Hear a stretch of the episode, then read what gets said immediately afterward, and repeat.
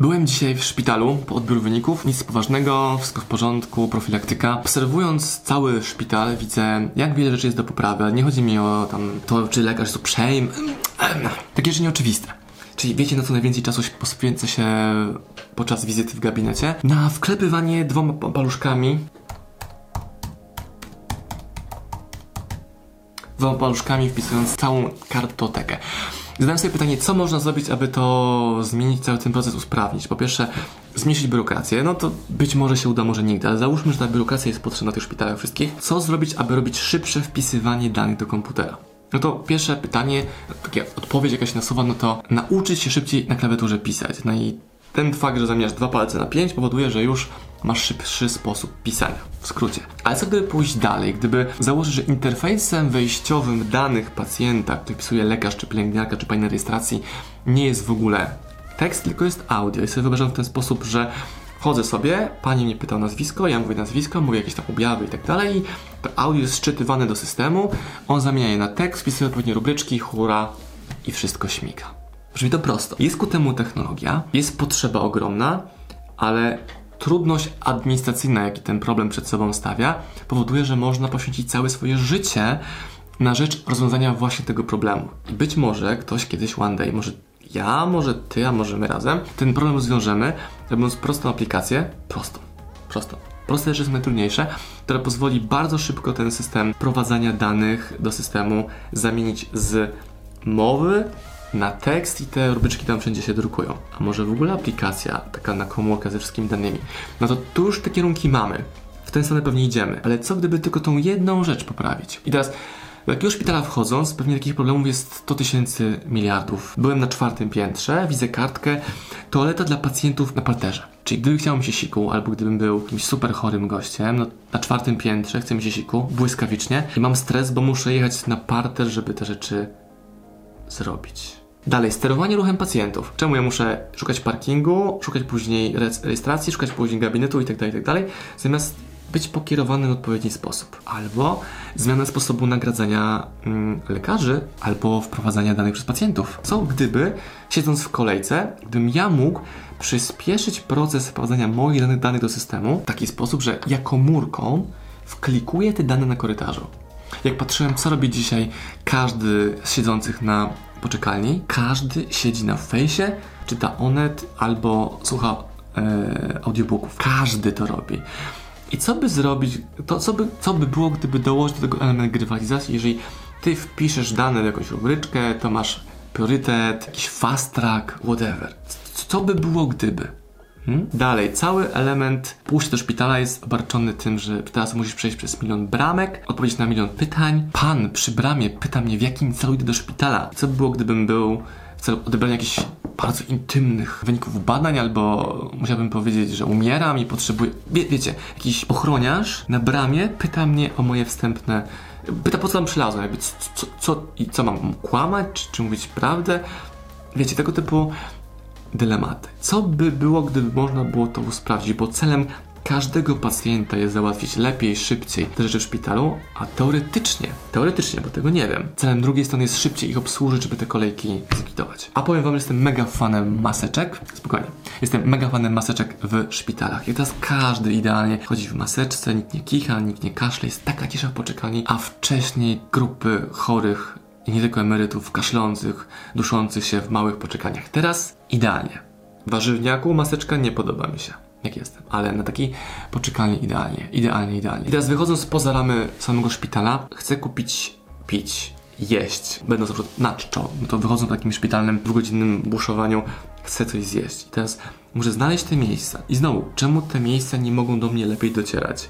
W jaki sposób? Bardzo prosty. Dokładną informacją, reklamą targetowaną na adres, że ludzie w promieniu kilometra albo adresu jednego. Widzą komunikat, hej, przyjdź na kanapkę na hasło szpital, masz darmową kawę. Wczoraj miałem dyskusję na Instagramie, gdzie ktoś mówi, że gadam pierdoły, bo przecież nie może być tak, że samo wsparcie jako klient biznesu, jakim na przykład restauracja, nie powoduje, że ten biznes się utrzyma. Bo na przykład są biznesy restauracyjne, które mają ogromne koszty utrzymania i ta osoba podała jako przykład, nie wiem czy tak jest, czy cytuję, że restauracje w, w rynku w Krakowie jakieś wielkie mają czynsz na poziomie 200 tysięcy złotych i co one mają zrobić, skoro teraz jest znowu zamknięcie restauracji. Więc samo przyjście klientów do tej restauracji po wynosy, czy jakieś takeaway, tego problemu nie rozwiąże, że są nierentowne. Że, że bycie najlepszym nie wystarczy. A właśnie według mnie być najlepszym wystarczy. Wystarczy, żeby sobie z tym poradzić. No, ci łatwo powiedzieć, masz biznes zdalny. Dlatego jest mi łatwo powiedzieć. Ale załóżmy na chwilkę, co by się musiało w takiej restauracji w centrum miasta o ogromnych kosztach czynszu zadziać, żeby ona miała szansę wyjścia z kryzysu. Możesz pójść albo w kierunku Grześka Kłosa i Jedreda, czyli przebranżowić się z restauracji na firmę produkującą konserwy, albo zamknąć restaurację pod adresem krakowskim, w centrum Krakowa w Sukienicach, dogadać się na to, żebyś płacił 10% tego czynszu albo 5% tego czynszu, lepsze jest 5% niż 0%, przenieść całą obsługę produkcyjną pod miasto, zmniejszając koszty z 2000 logistyki do 5 czy 10 tysięcy, ale korzystając z marki, renomy, numeru telefonu, fanpage'a, strony internetowej tej restauracji z centrum, hmm, do tego dokładając budowanie relacji ze społecznością swoją, bo skoro jesteś taką super restauracją, to na pewno masz swoich fanów i przekierowanie ich wzroku na inny typ produktu, ale gdzie frontem dalej jest ta sama restauracja. Niech to będzie jakaś restauracja z Sukienicy 15, która oferuje najlepsze owoce morza. No, to jesteśmy zamknięci w centrum, ale może wam to dowieść po twój adres, albo możesz się nasz adres udać, albo wyślemy samochody na większe miejsca Polski, miasta, największe miasta Polski, na, umiemy się na parkingach z wami po odbiór tych rzeczy, na przykład w niedzielę o 12.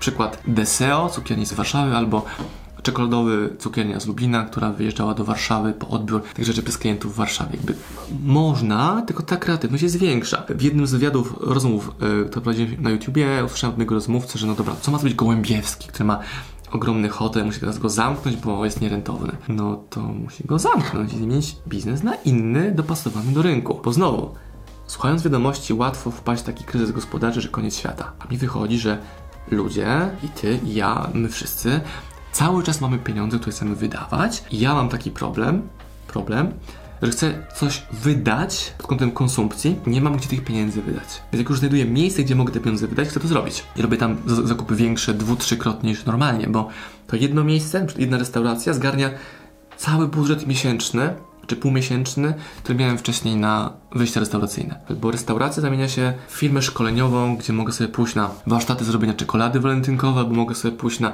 warsztaty z szefem kuchni, które trwają dwie godziny i biorę sobie żonę czy kogoś i uczymy się razem gotować, albo jak fine dining może zagościć w moim prywatnym domu i ktoś mnie uczy na takim warsztacie, jak mogę to zrobić. Widzicie?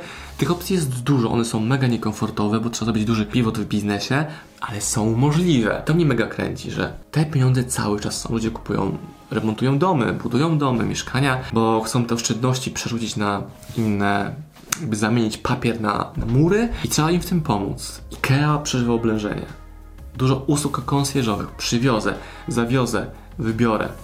Ja mam potrzebę na to, żeby mieć konsjerża, któremu płacę 300 miesięcznie i mówię mu na przykład hej, zamów dla mnie basen z dmuchanymi kulkami dla dziecka. Albo znajdź mi lalkę Heidi dla mojej córki. Albo kup mi najlepszy nóż na świecie. Albo wybierz mi miejsce, gdzie mogę kupić idealne, świeże przyprawy. I tak dalej, i tak dalej. Albo zamów mi to w tym sklepie żeby ktoś oszczędził mi te kroki klikania. W biznesie mam to zautomatyzowane, mam moich asystentów, pomocników, menedżerów, a w życiu prywatnym no nie będę rzucał, rzucał komuś zadania kup mi basen z kulkami dla dziecka, bo to trzeba kogoś, kto ma kompetencje zwinnego, fajnego szukania takich rzeczy w internecie albo przekopywania się przez różne opcje, albo zamów mi boomboxa dla mojego dziecka, który ma opcję CD, no kasety niekoniecznie, gdzie MP3 będzie z karty SD, a nie z pendrive'a, żeby dziecko nie mogło go wyjmować. Bez żadnych światełek, był prosty, nieatrakcyjny, ale wydawał z siebie muzykę.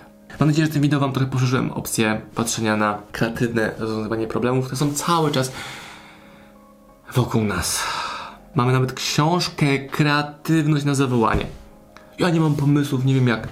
Kreatywność na zawołanie. Pink! To jest okładka, link poniżej. To jest trudne. Szczególnie jak ma się stres finansowy. Natomiast wynikający z tego, że to się zamknął ci biznes, ale uważam, że jest to możliwe. I naprawdę uważam, że przetrwają najlepsi. Przetrwają panie w miejscowości obok mnie, które miały pierogarnię, taką restauracyjkę małą i zamieniły się teraz w 100% w robienie pierogów mrożonych w woreczku. Przychodzisz sobie, bierzesz, mają 15 rodzajów, widzisz jak one same lepią te pierogi, no i u nich te pierogi zamawiasz. Ma są tam kolejki, wielkie zamówienia, weekendy Da się, tylko trzeba to zmienić.